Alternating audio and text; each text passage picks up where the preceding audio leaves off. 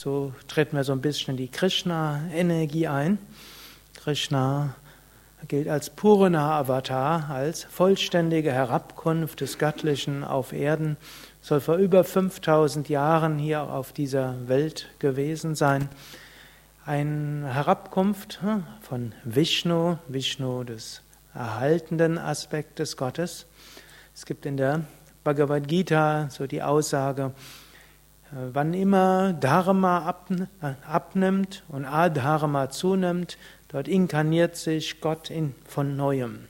Also wann immer die, der Gang der Weltgeschichte nicht so ist, wie er irgendwo hm, gut wäre, weil der Mensch hat nun mal eine, Person, hat eine Freiheit, hat einen freien Willen.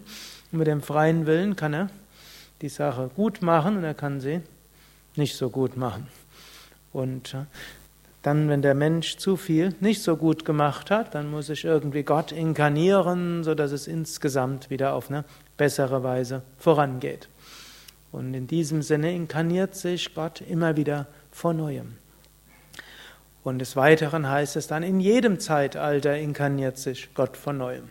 In jedem Zeitalter und in jeder Kultur letztlich und vermutlich auch in jedem Planeten, wo es Leben gibt. Vermutlich gibt es nicht nur Leben hier auf dieser Erde, vermutlich gibt es in vielen anderen Teilen der Welt. Es wäre schon eigenartig, wenn dieses Riesenuniversum hm, mit Galaxien um Galaxien, auf einem einzigen Planeten gibt es nur Leben und menschliches Leben nur unter den vielen Milliarden Jahren, gut, die Inder sprechen sogar von das Universum, ein Schöpfungszyklus dauert 311 Trillionen Jahre. Die westliche Astronomie spricht jetzt von ich glaube 20 bis 30 Milliarden Jahre.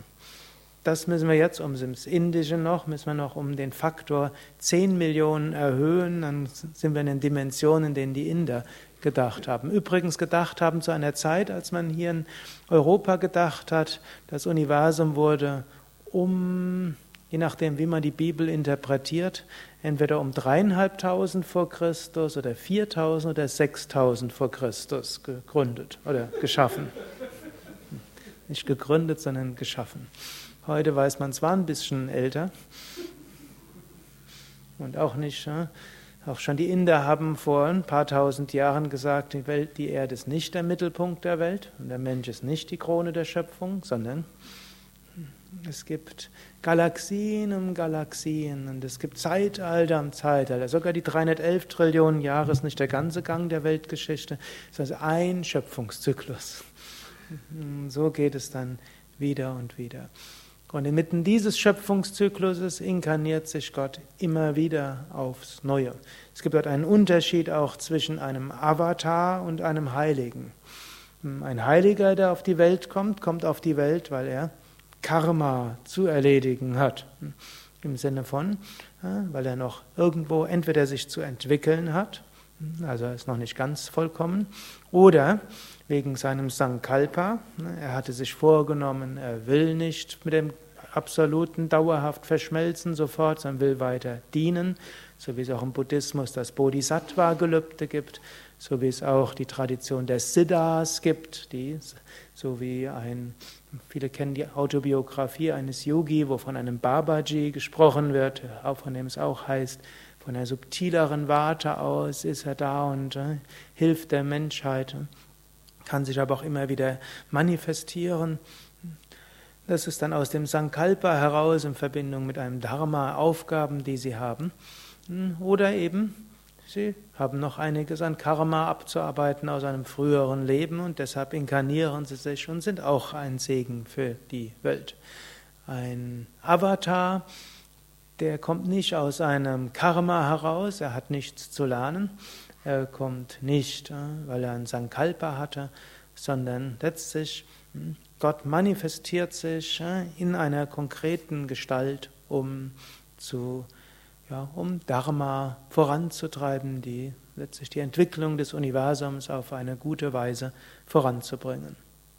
Ganz verstehen kann man es hm, nie, aber hm, wir können letztlich die großen Avatare verehren. Das heißt übrigens, in unserem Zeitalter inkarniert sich Gott nicht in einer einzigen Gestalt, sondern Gott nimmt immer das Charakteristikum des Zeitalters an. Und in unserer heutigen Zeit ist das besondere Charakteristikum hm, die Demokratie. Und so inkarniert sich Gott nicht in einer Person, sondern in vielen. Und auf eine gewisse Weise können wir sagen, hm, jeder könnte wie eine Manifestation Gottes sein, dann vermischt sich das. Wir haben zum einen, wir müssen, uns, wir müssen uns entwickeln, selbst persönlich, und zum anderen, Gott wirkt durch jeden Einzelnen. So gibt es wie einen kollektiven Avatar und jeder Einzelne hat so die Aufgabe, sich zum Instrument zu machen, dass die Friedensenergie stärker wird, die Energie der Liebe, des Verständnisses und der Wertschätzung, Mitgefühl und natürlich auch Verbindung mit dem Planeten, Verantwortung für die ganze Schöpfung, nicht nur für die Menschen, mit denen wir direkt zu tun haben, sondern für die ganze Schöpfung auf dieser Erde. Wir sind jetzt noch nicht verantwortlich für Milchstraße und anderes, aber Mensch hat schon eine gewisse Verantwortung für dieses Staubkorn der Schöpfung namens Erde, welches, obgleich so klein ist, doch von besonderer Bedeutung ist.